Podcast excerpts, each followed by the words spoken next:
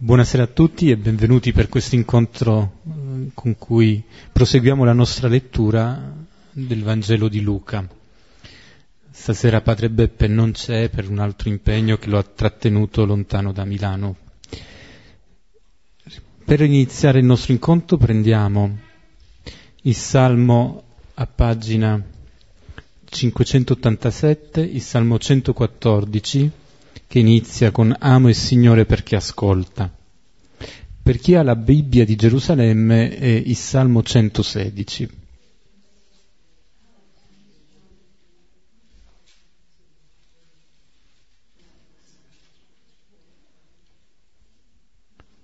Possiamo iniziare mettendoci alla presenza del Signore nel nome del Padre, del Figlio e dello Spirito Santo. Alleluia. Amo il Signore perché ascolta il grido della mia preghiera.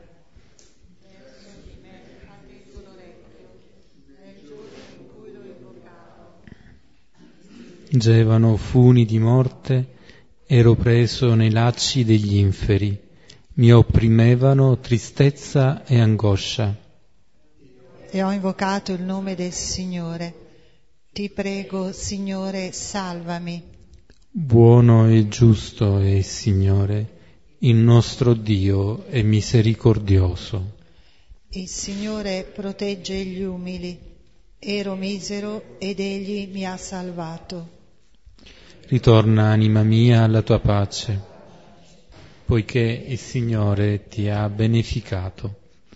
Egli mi ha sottratto dalla morte, ha liberato i miei occhi dalle lacrime ha preservato i miei piedi dalla caduta.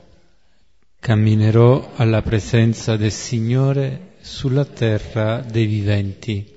Gloria al Padre, al Figlio e allo Spirito Santo. Come era nel principio, ora e sempre, nei secoli dei secoli. Amen.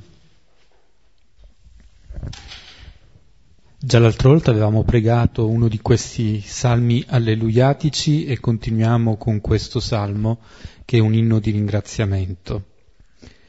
Un inno di ringraziamento che eh, parte dalla situazione molto concreta che è vissuta da parte del salmista.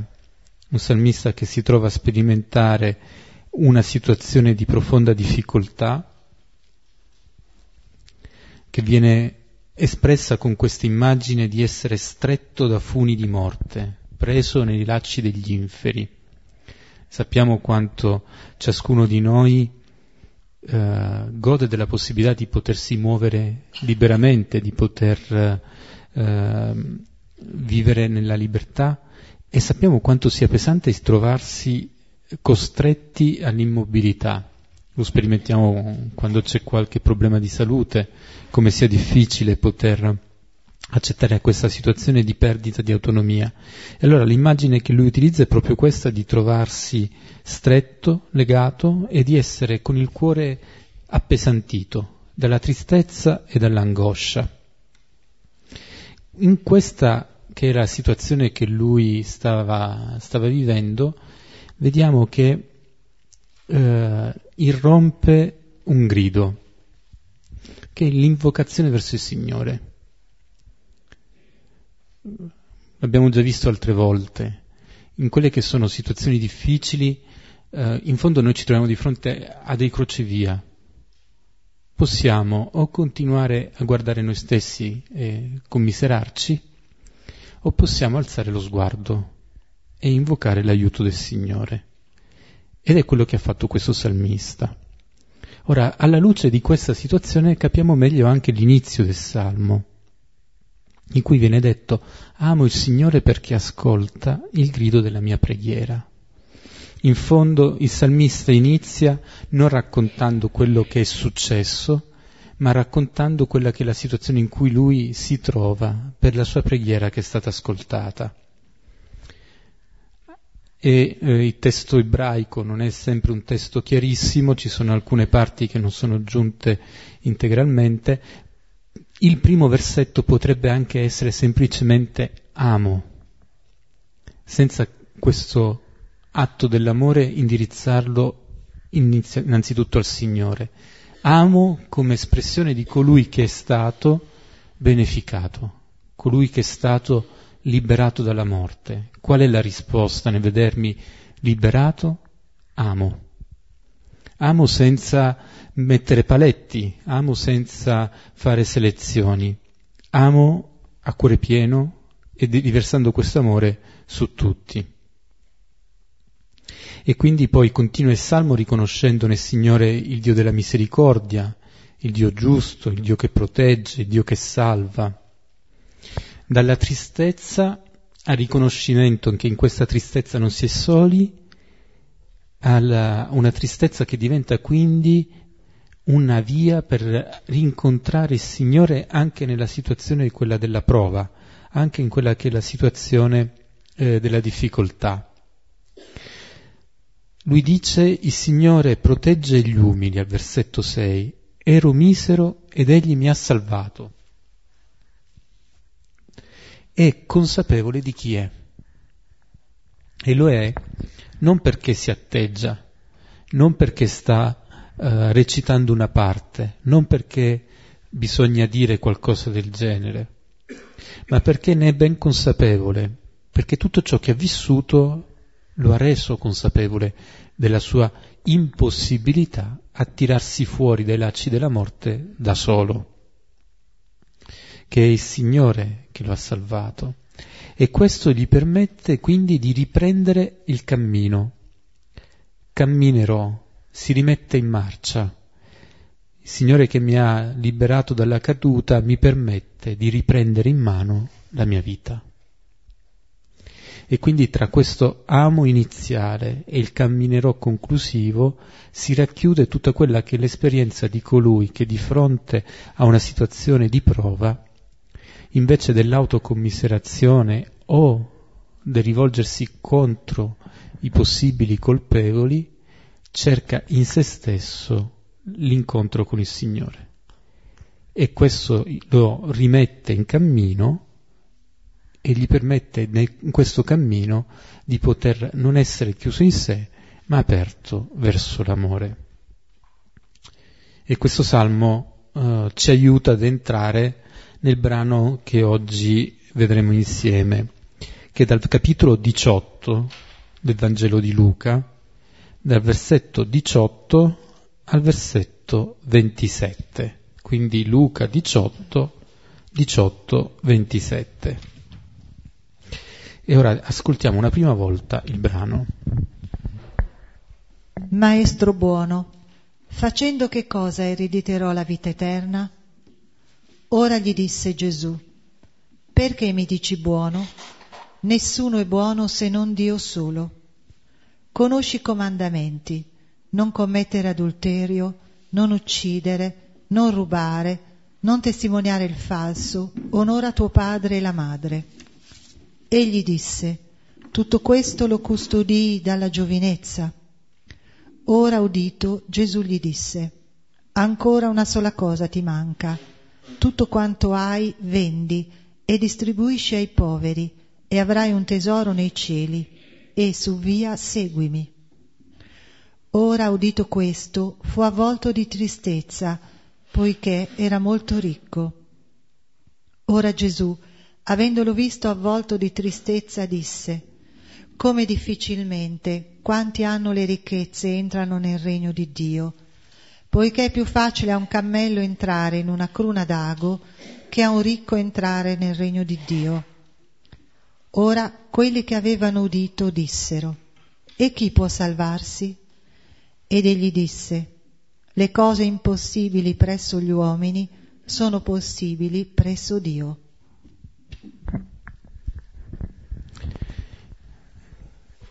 Continuiamo in questo viaggio verso Gerusalemme e continuiamo a uh, leggere degli incontri che fa Gesù. Settimana scorsa avevamo visto che dopo la duplice parabola sulla preghiera e sull'atteggiamento nella preghiera, Gesù era stato avvicinato, non sappiamo bene da chi, da persone che gli portavano dei bambini e eh, di fronte all'atteggiamento di guardia del corpo dei discepoli che volevano impedire il contatto tra Gesù e questi bambini, Gesù interviene e indica in questi bambini coloro che sono eh, l'esempio, il modello per il discepolo. I bambini come coloro che accolgono il regno. Forse neanche ehm, essendo oh, consapevoli di quello che stanno vivendo, ma in forza di questa apertura, di questa disponibilità, di questa fiducia e quindi i bambini venivano indicati in questo modo come un esempio positivo da seguire per coloro che sono alla sequela del Signore. E ora c'è un altro incontro. È un incontro non più con bambini, non più con adulti di cui non sappiamo nulla, ma con un notabile, con un capo. E la richiesta è quella di poter proprio entrare in questo regno, questo regno che è dato in, gratuitamente ai bambini e che quest'uomo invece vuole essere eh, destinatario di questa possibilità e cerca con tutta la sua volontà, con tutte le sue forze, di poter compiere ciò che è necessario per entrare in questo regno. In questo modo mettendo a raffronto queste due tipologie differenti, Luca ci aiuta a capire ancora meglio chi è il discepolo e quali sono le condizioni che permettono al discepolo di vivere davvero e fino in fondo la sequela. E se nel brano della volta scorsa dei bambini tutto sembrava in qualche modo donato, qui vediamo quanto invece la ricerca basata sulle proprie forze di ciò che è un dono porta di fronte a una situazione di, di fallimento, porta di fronte a una situazione in cui ci si scontra contro un'impossibilità che è più grande di qualunque forza degli uomini stessi. E allora ora iniziamo a leggere i singoli versetti.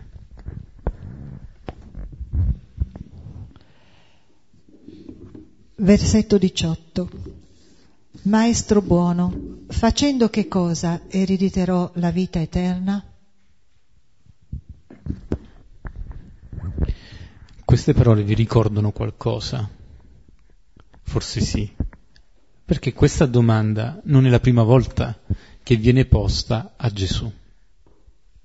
L'avevamo già incontrata nel capitolo 10. Anche lì a porre questa domanda era stato un dottore della legge, una persona importante, che si rivolgeva a Gesù con parole sostanzialmente identiche, c'è solo qualche piccola differenza. Intanto la differenza è nell'atteggiamento. Nel capitolo 10 il dottore della legge fa questa domanda per mettere alla prova Gesù in fondo per farlo cadere, per coglierlo in fallo. Era una domanda che quindi aveva una doppia finalità. All'apparente domanda che poteva essere posta a un rabbì per sapere che cosa sta pensando a proposito di un argomento, si accompagna una finalità nascosta, ma che poi invece è quella vera, quella che muove l'uomo, quello di mettere in imbarazzo, di far cadere dimostrare in questo senso che le affermazioni, il comportamento di Gesù sono incoerenti, di metterlo sotto una cattiva luce. E questo non è il caso. Qui non ci dice nulla l'Evangelista sull'atteggiamento con cui viene fatta questa domanda. E aggiunge la definizione del maestro come buono. E il che non è secondario, uh, anzi questa definizione di maestro buono ci aiuta a capire che c'è una disposizione positiva nei confronti di Gesù da parte di quest'uomo, uh, che riconosce probabilmente in Gesù una persona a cui può affidarsi, qualcuno a cui chiedere ciò di cui veramente ha desiderio di conoscere. Mm, lui veramente vuole sapere che cosa c'è da fare per avere in eredità la vita, la vita eterna. Quindi ci troviamo di fronte a una, a una persona che è animata, animata da questo desiderio profondo e che proprio perché animata da questo desiderio pone in essere tutto ciò che è necessario per poterlo realizzare. Quindi in questo senso siamo di fronte anche a una persona eh, che non resta a cullare un sogno come se fosse qualcosa di eh, un ideale che mi porto appresso ma che non voglio realizzare.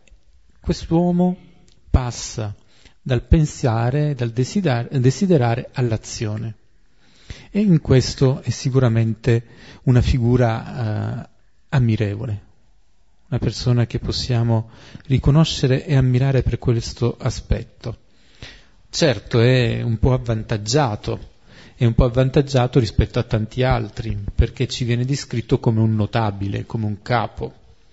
È una figura che quindi a livello sociale ha un certo prestigio, è una persona che um, non ha bisogno che ci sia qualcuno che lo porti da Gesù, non ha bisogno di intermediari come i bambini nel brano precedente e non rischia neanche di trovarsi altri che lo fermano sul suo cammino.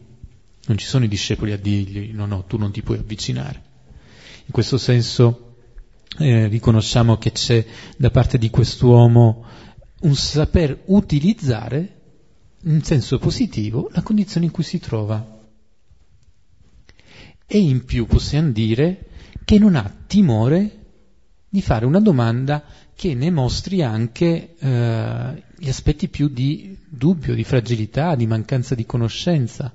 Non è in questo senso timoroso di mostrare che ci sono cose che non sa, che ha bisogno di un aiuto. Quindi noi abbiamo qui di fronte eh, quest'uomo che questa domanda di avere in eredità la vita, la vita eterna, è una domanda che per lui è fondamentale e per poter rispondere a questa domanda mette in gioco tutti quelli che sono le risorse che dispone.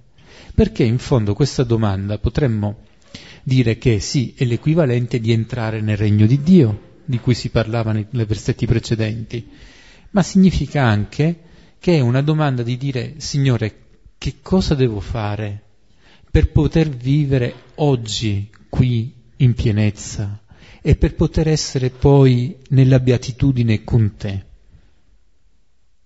Che cosa fare per essere nella pienezza ora e in attesa della piena beatitudine con te domani?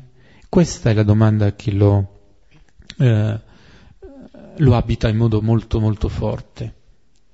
Tanti aspetti positivi intorno a questa figura, forse c'è un po' di attivismo, forse c'è un po' di concentrazione sul fare. Che cosa devo fare? Facendo che cosa? C'è questa attenzione su quello che è le mie azioni, la mia condotta c'è un po' il rischio di eh, entrare in quella logica per cui questa vita nel segno della pienezza e della beatitudine in fondo va meritata, va guadagnata.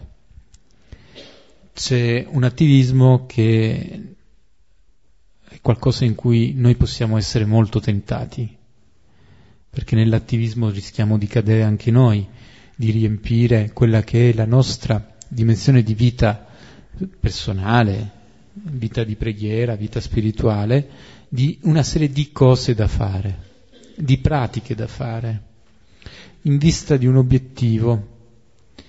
E però vedremo come queste cose da fare, che riempiono tutto, che finiscono con saturare la nostra vita, non lasciare nessun spazio vuoto, rischiano di diventare non un aiuto nell'incontro del Signore, non una strada che porta all'incontro con il Signore, ma qualcosa che distrae.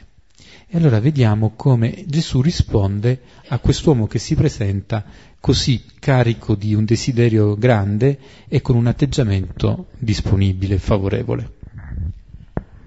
Versetti 19 e 20. Ora gli disse Gesù, perché mi dici buono? Nessuno è buono se non Dio solo. Conosci i comandamenti, non commettere adulterio, non uccidere, non rubare, non testimoniare il falso, onora tuo padre e la madre.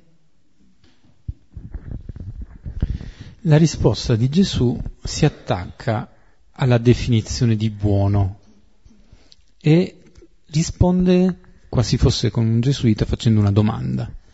Perché mi chiami buono?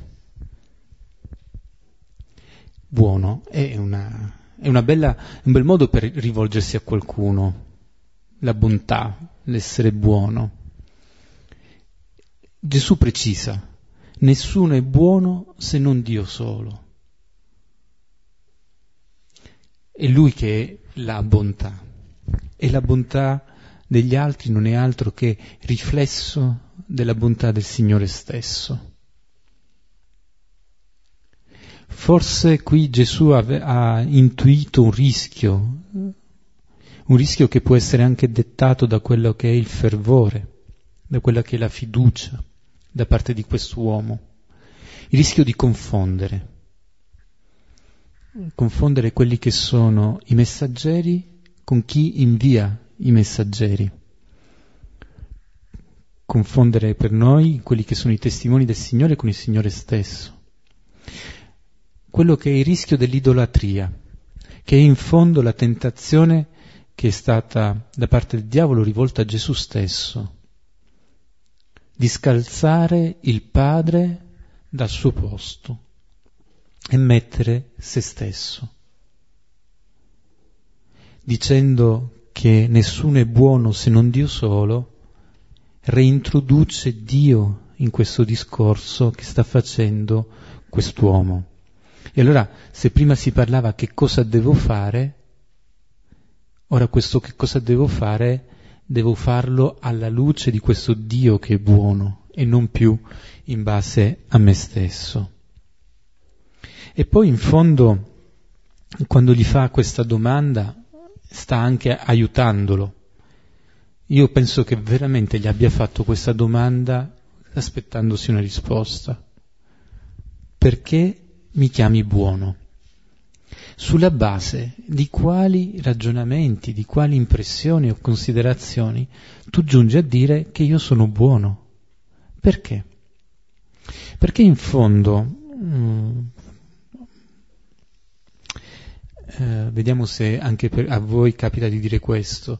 Quando noi diciamo di qualcuno qualcosa di buono o qualcosa di meno buono, stiamo dicendo quello che questa persona rappresenta per noi. Stiamo dicendo quello che noi cogliamo in questa persona. Quello che noi vediamo non è il tutto della persona, ma è quello che questa persona è per noi. E allora quando lui dice maestro buono, Gesù chiedendogli ma perché mi dici che sei buono, lo sta invitando a guardare perché per quest'uomo Gesù è veramente da considerare buono, che cosa vi vede di buono, perché quella bontà vista in Gesù, in fondo, parla della bontà che è dentro di lui. Quello che noi riusciamo a vedere negli altri è qualcosa che a noi colpisce perché la ritroviamo in noi o perché la desideriamo e non l'abbiamo. Quando Gesù sta dicendo perché mi chiami buono, gli sta dicendo attento a non confondere i piani, ma anche fai attenzione per capire che cosa c'è di buono in te, che ti fa riconoscere quella che è la mia bontà. Vediamo come quindi già la risposta, che potrebbe sembrare un rimprovero, mette due paletti belli importanti.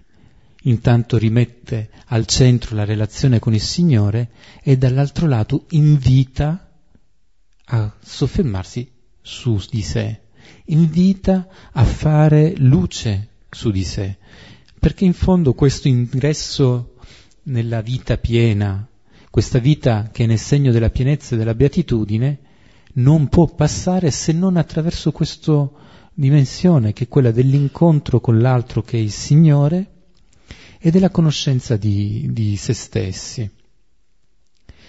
E poi c'è, però, c'è il terzo pilastro. E questo terzo pilastro arriva subito dopo, dove Gesù continua dicendo tu conosci i comandamenti. non è una domanda.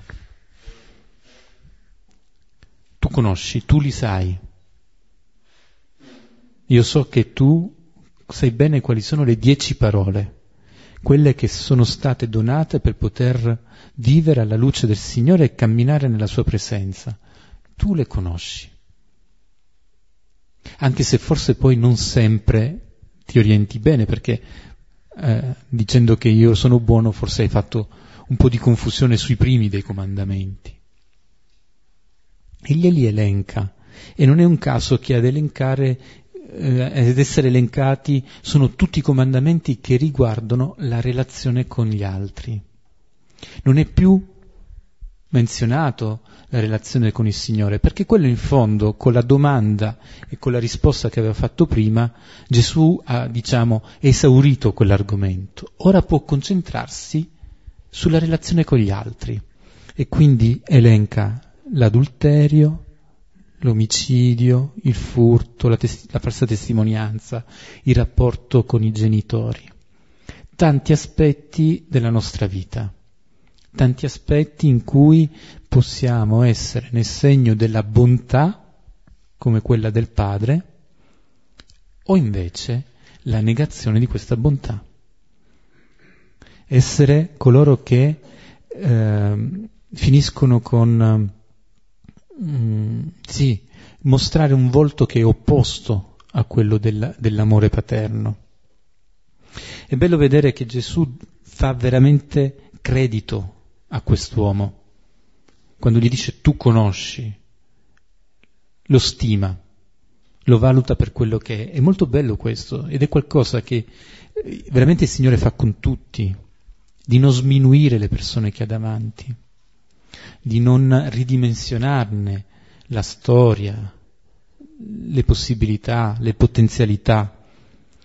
Fa credito e nello stesso tempo è chiaro, è chiaro, perché se non si è chiari si rischia sempre di portare avanti delle comprensioni che sono incerte o erronee e si finisce quindi con eh, continuare a girare a vuoto. Ecco, quello che Gesù non vuole per quest'uomo che stima è che continui a girare a vuoto.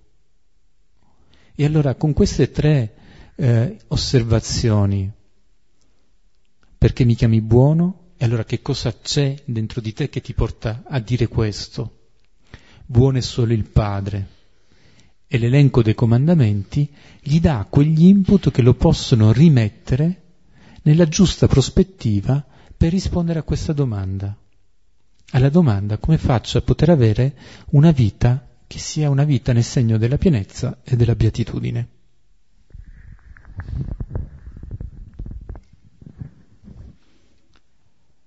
Versetto 21. Egli disse, tutto questo lo custodii dalla giovinezza. Ora la risposta di quest'uomo è è semplice ed è una risposta eh, molto bella e molto incoraggiante, perché dice queste parole io le ho custodite, queste parole le ho vissute fin da quando ero giovane, cioè fin da quando potevo essere responsabile delle mie scelte, responsabile della mia vita. E come dire quindi da sempre. Da quando potevo essere chiamato a giustificare mie, mie, i miei comportamenti, ecco, fin da quel momento nella mia vita io ho custodito queste parole. C'è in questa affermazione una grande espressione dell'impegno, della concretezza, di una vita che è stata spesa seguendo un ideale che è anche un ideale esigente. Non ci sono da parte dell'Evangelista nessuna annotazione che faccia dubitare sulla verità di questa affermazione. Nessuno la mette in dubbio, Gesù non la mette in dubbio. Veramente quest'uomo in umiltà può dire di aver seguito e custodito queste parole per tutta la sua vita. Ora, abbiamo visto l'episodio prima che Gesù gli contesta il modo in cui utilizza il buono, perché evidentemente ci possono essere alle volte delle comprensioni che non sono ancora piene, che sono incomplete. Ci possono essere delle occasioni in cui quest'uomo abbia vissuto questi comandamenti ma anche con l'incertezza, oppure che non li abbia capiti appieno, come noi tutti. Però è un uomo che cammina. Quest'uomo è in cammino. E con onestà, con questa onestà, senza millantare nulla, in totale buona fede, può dire che sta camminando alla luce di questa parola che è donata. E allora riconosciamo la forza di, questo, di questa testimonianza, che un po' ricorda anche quella del Salmo, di colui che è capace di riconoscere la propria miseria. Allora, essere umili davanti al Signore è questo, essere capaci di riconoscere le proprie miserie, essere capaci anche di riconoscere il cammino che si è fatto. L'uno e l'altro, senza escludere l'uno pensando che sia motivo di orgoglio nel caso di essere consapevoli del cammino che si è fatto. Ecco, vediamo questa figura come la figura di qualcuno uh, che è in cammino e con coerenza sta vivendo tutto questo e a cui però ora viene chiesto un di più. Versetti 22 e 23. Ora, udito, Gesù gli disse, Ancora una sola cosa ti manca. Tutto quanto hai, vendi e distribuisci ai poveri, e avrai un tesoro nei cieli, e su via seguimi. Ora, udito questo, fu avvolto di tristezza, poiché era molto ricco. Gesù riprende, riprende dopo queste parole molto forti pronunciate dall'uomo, e riprende dandogli un'indicazione che non è più un'indicazione generale. Perché quando aveva parlato finora erano indicazioni che valevano per tutti. I comandamenti, il non chiamare buono una persona ma solo il padre.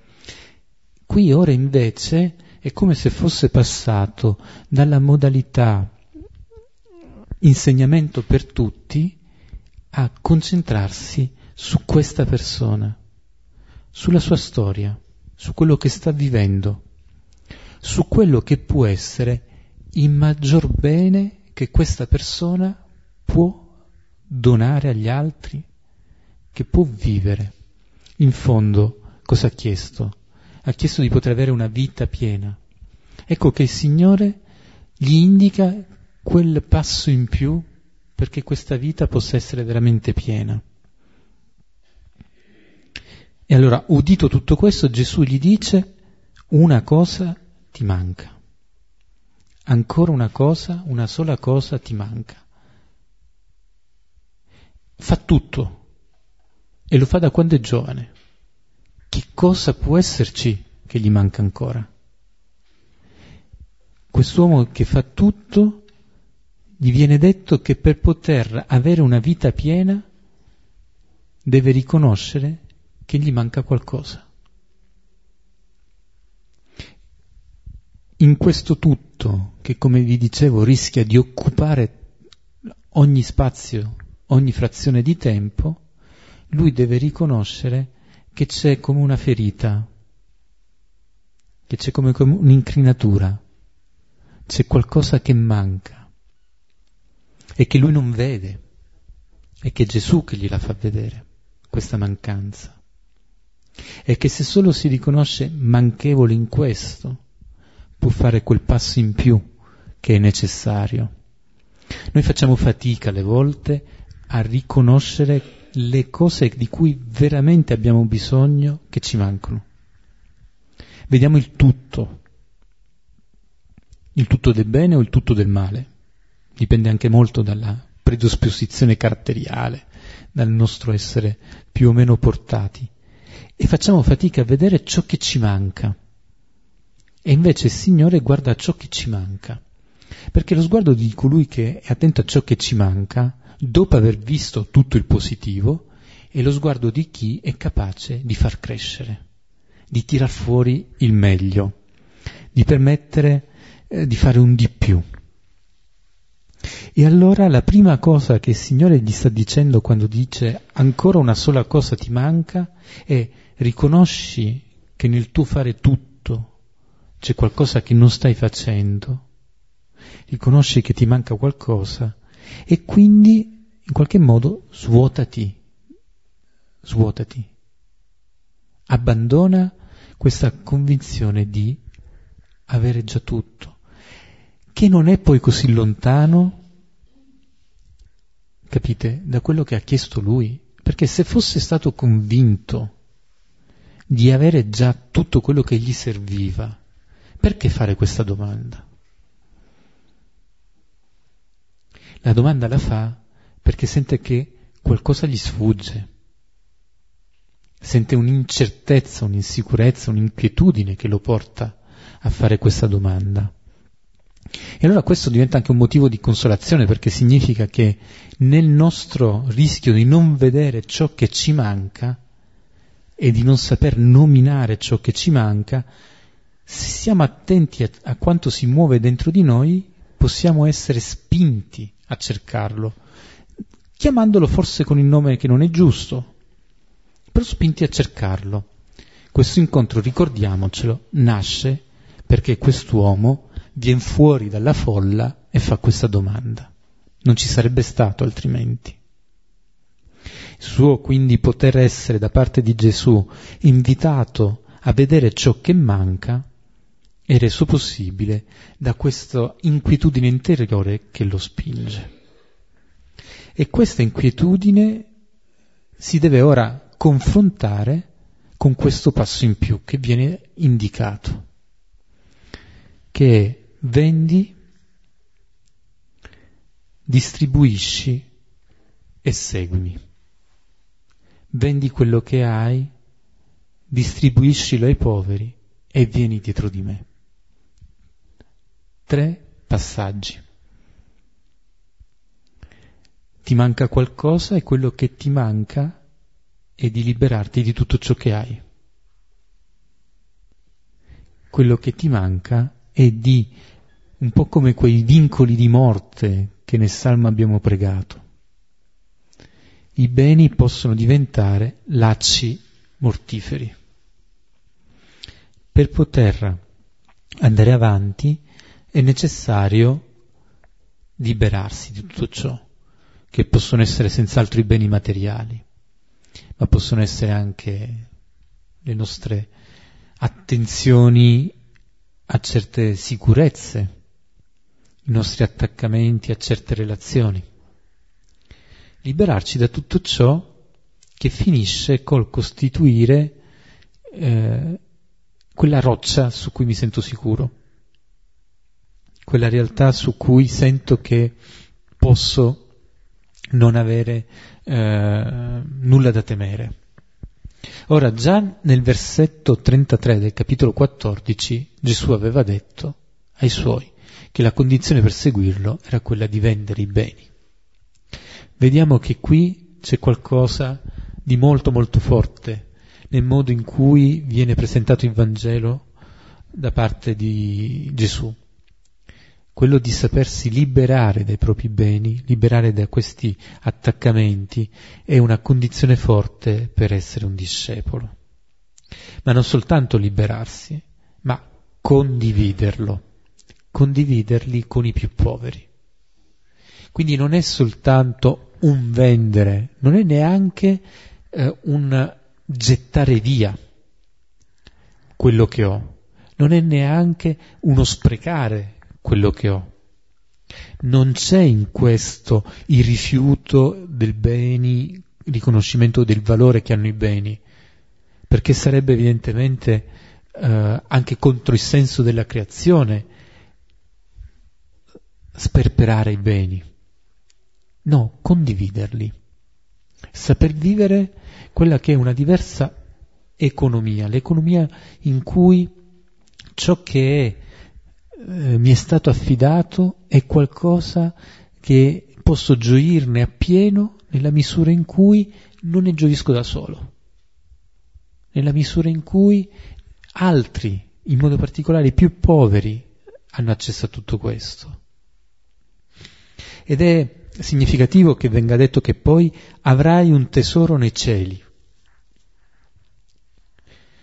Perché quest'uomo che chiede di poter avere la vita eterna, ereditare la vita eterna, gli sta dicendo che per poter ereditare questa vita, richiamando quel versetto, lì dove è il tuo cuore, là è il tuo tesoro, se il tuo tesoro vero non è nei beni che hai, ma è nei cieli, là tu sei già accolto e presente. In fondo per quest'uomo che già vive e rispetta i comandamenti, il passo in più che gli viene chiesto è quello di saper andare oltre il rispetto della regola e saper vivere una condivisione forte, una condivisione profonda, di saper vedere che questi beni non sono solo per lui, ma per, per tutti da condividere. E in questo i poveri vengono in qualche modo presentati un po' come coloro che ci fanno da apriporta verso questo cammino, verso una vita piena, una vita beata, coloro che diventano maestri, che ci conducono lì. La reazione, la reazione è quella di qualcuno che è profondamente toccato. Fu avvolto di tristezza perché era molto ricco. Quest'uomo ascolta davvero in profondo le parole che gli sono state rivolte, le prende sul serio e proprio perché le prende sul serio sente quanto siano esigenti, ancora più esigenti di quella vita che lui ha vissuto fino in quel momento, e sente anche che non è poi così libero come immaginava.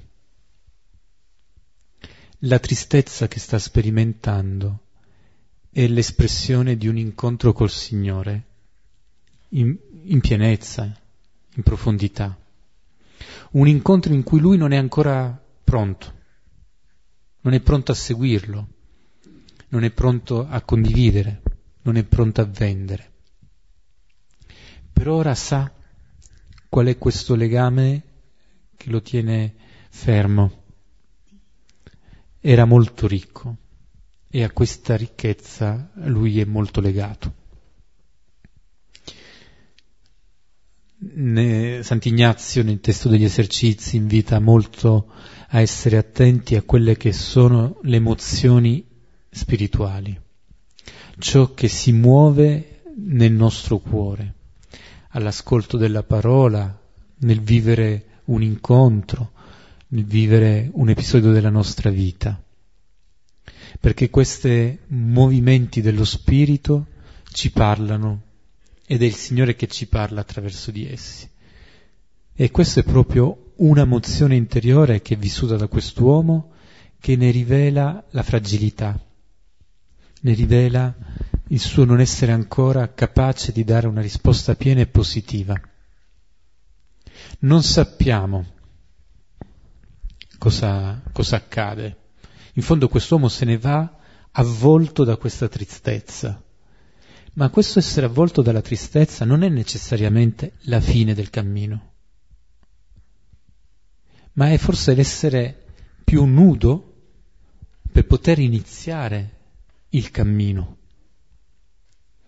E quindi questa tristezza non è necessariamente una iattura, ma è una benedizione se non resta quest'uomo sulla superficiale impressione che essere triste equivale a dire che è una cosa negativa.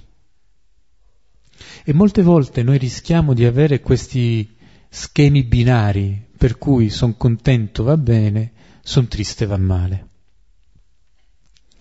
Questa tristezza che sta provando è una tristezza che lo invita non a continuare la sua vita così com'è, ma a doverla cambiare.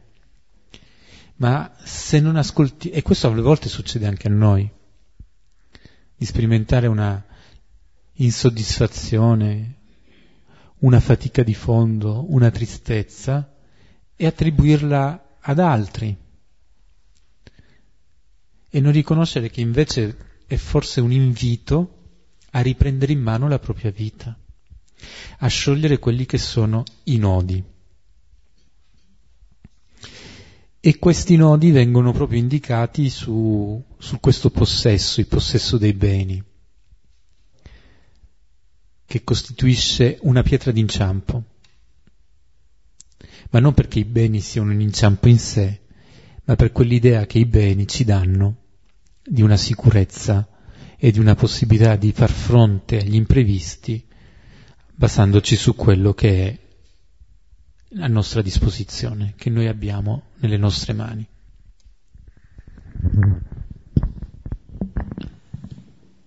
Versetti 24 e 25. Ora Gesù, avendolo visto avvolto di tristezza, disse, come difficilmente quanti hanno le ricchezze entrano nel regno di Dio, poiché è più facile a un cammello entrare in una cruna d'ago che a un ricco entrare nel regno di Dio. Abbiamo già sentito parlare nel Vangelo della porta stretta. Ecco, le ricchezze possono essere qualcosa di troppo ingombrante per passare per la porta stretta, qualcosa che gonfia il nostro ego. E tutto il capitolo 16 l'abbiamo visto, che 16 e 17 che era centrato proprio su questo rapporto ai beni. E l'immagine che qui usa eh, Gesù, che è molto nota, questa del cammello e della cruna del lago, è un'immagine iperbolica, cioè esagerata. Ma nell'esagerazione vuole proprio dire quanto è fuori dalle possibilità umane tutto questo, quanto è al di là di ciò che noi possiamo pensare o volere. significa anche che dobbiamo prendere atto che ci sono atteggiamenti che tra loro non sono compatibili. L'atteggiamento di chi cerca il Signore e nello stesso tempo si affida solo e soltanto su se stesso e sui suoi beni. Questi due atteggiamenti non possono coesistere. Diverso è nell'affidarsi al Signore riconoscere tutti i doni che Lui mi ha fatto e che mi permettono di poter essere a servizio degli altri. Altra cosa è invece dire seguo il Signore e nel frattempo però accumulo basando sulle mie risorse quello che sono le scelte della mia vita oggi e domani.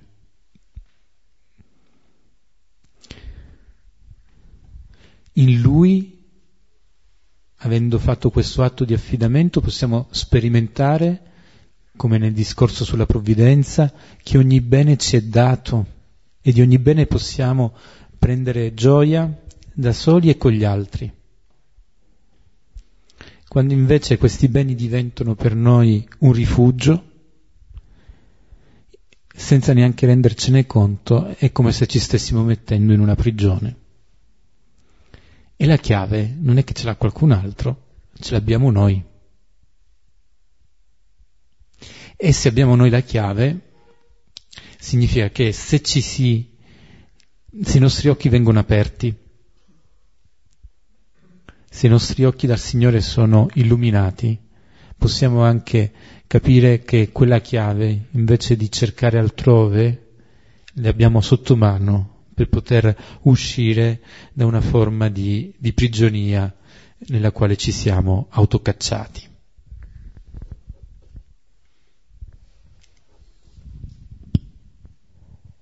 Versetto 26 e 27. Ora quelli che avevano udito dissero, e chi può salvarsi? Ed egli disse, Le cose impossibili presso gli uomini sono possibili presso Dio.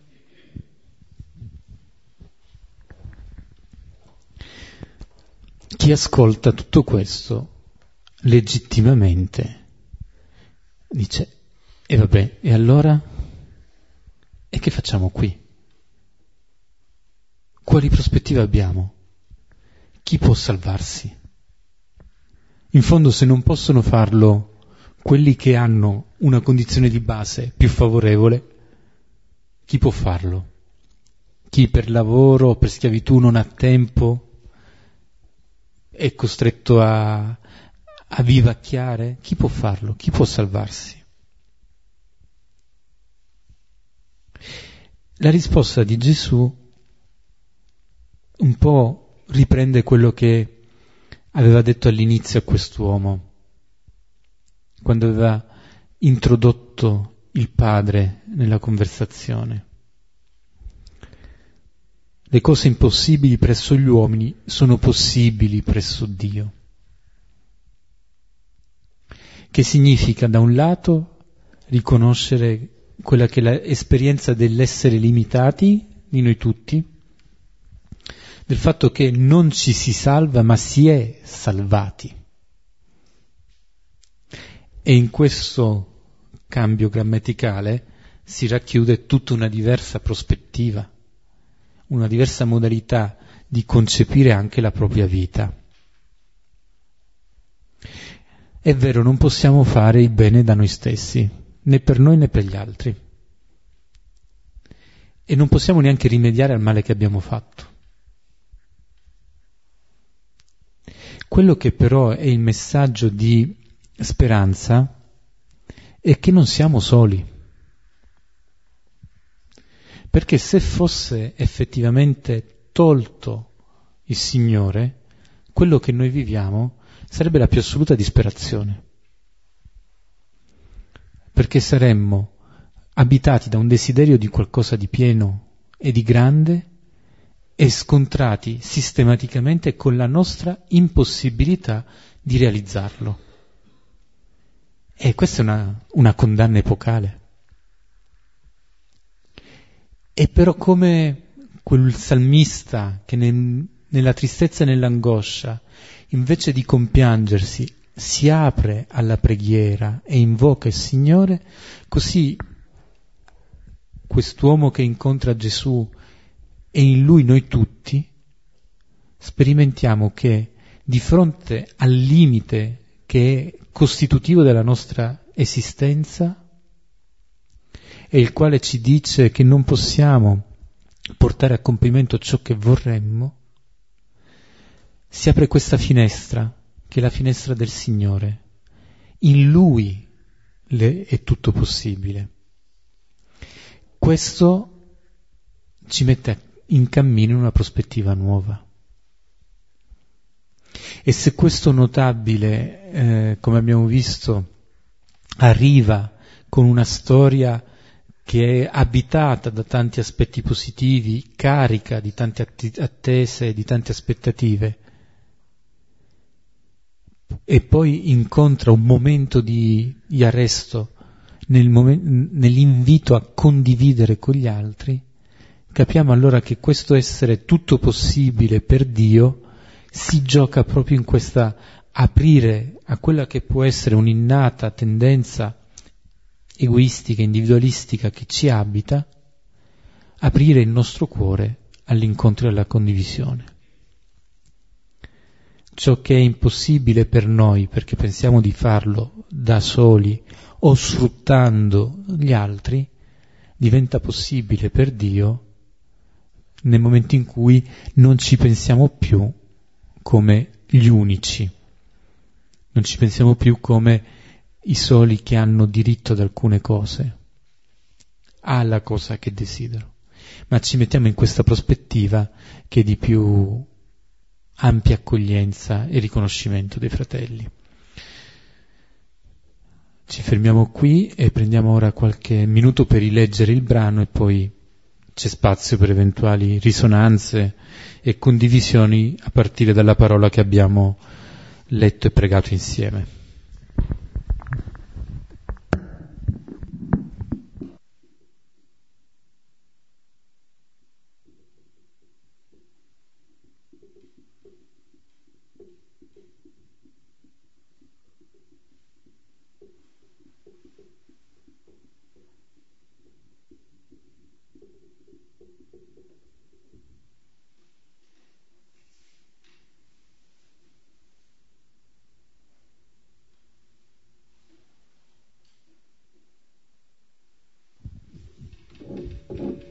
Sì, ho voluto riprendere il testo perché non so se la cosa ha senso, però mi piace sottolineare quel tutto ciò lo custodii, cioè è, è un qualche cosa che tu tieni nascosto, eh, non è una roba tua, è una cosa esterna a te, non è un vissuto, non è un amore, che uno dice queste cose io le ho vissute da sempre le ho custodite, le ho messe lì da parte, in una cosa anche molto bella, però sono fuori da me. E mentre invece il salto di qualità della fede probabilmente è il dire le ho vissute, ho amato, ho amato mia madre, ho amato mio padre, ho amato il prossimo.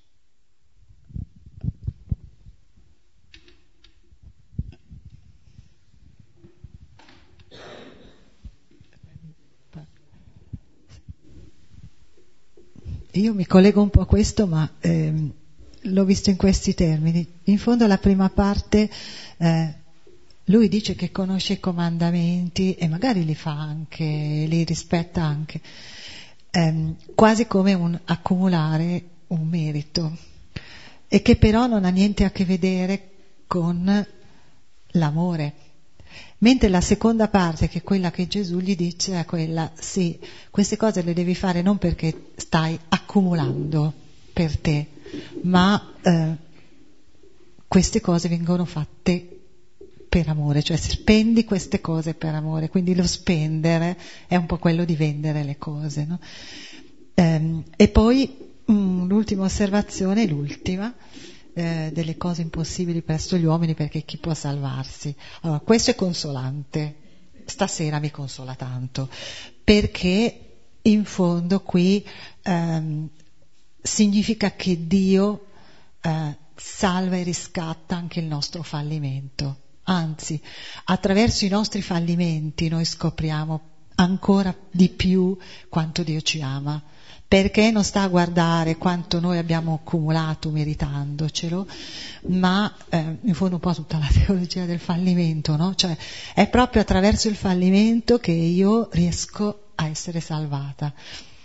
Cioè adesso non è che devo fallire sempre, però insomma va bene, eh, anche il mio fallimento più grande e in fondo noi lo sperimentiamo tutti i giorni perché in tutti i giorni, nel piccolo, nel grande, qualche fallimento ce l'abbiamo, perché non ci riesce tutto bene, però questa cosa di dire il mio fallimento te lo metto nelle mani e, e tu salva anche quello, eh, e più ne ho più mi salvi, questo è consolante.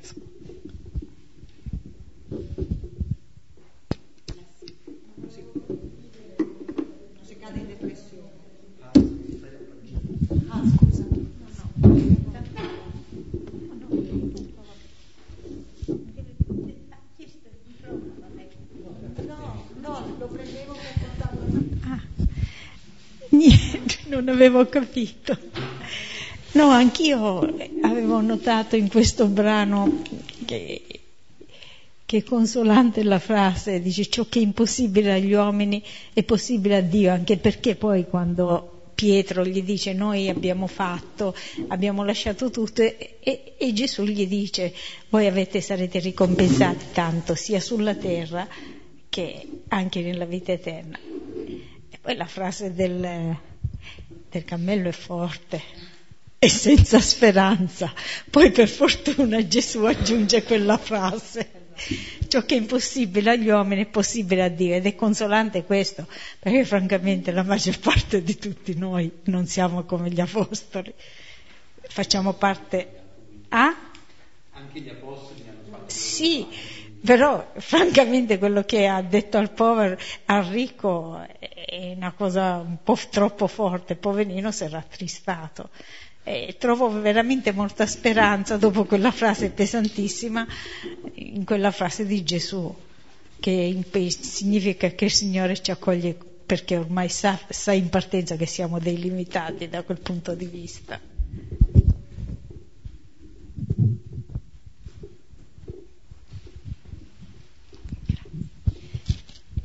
Dunque, ho sempre pensato, leggendo questo brano, che eh, appunto che quel ricco se ne andasse via triste, a testa bassa, e, cioè praticamente che avesse chiuso.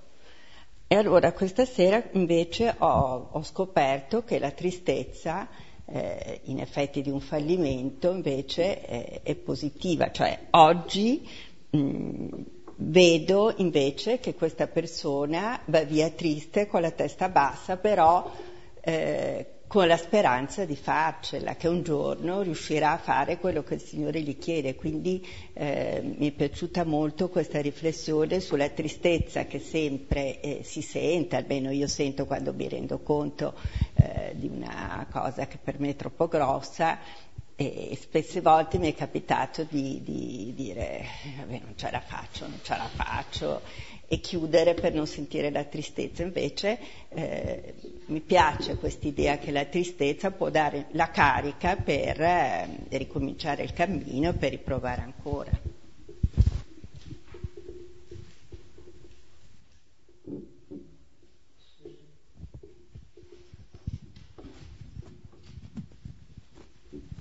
Per me il centro di questa sera è seguo il Signore, ma accumulo per tutelarmi e se è così sto mettendomi in prigione, la chiave ce l'ho io. Quindi è vero che il Signore ci salva, ma c'è un bel pezzo che dobbiamo fare anche noi. Se puoi, per favore, o, o se è nella preghiera che lo devo chiedere. Grazie.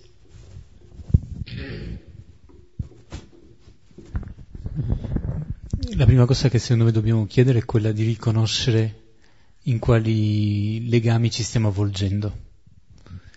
Una volta che li sappiamo, non è detto che sia facile liberarsene, però sappiamo su quale fronte dobbiamo vegliare. L'essere le sentinelle è questo, aguzzare la vista per riconoscere lì dove può esserci il bene e dove può esserci il male. E poi quella domanda che si gli fa perché mi chiami buono, cioè diventa un invito veramente a capire dentro di noi che cos'è che si sta man mano uh, svolgendo, cosa si sta realizzando. È evidente che quindi sia nel riconoscere e poi nel lottare, attraversare, non, non possiamo farlo da soli, il Signore non lo può fare al posto nostro, non lo può fare contro di noi, però tutto passa attraverso questa che è proprio l'idea dell'alleanza. Io con te potrò, io con te. E quindi questo è la così.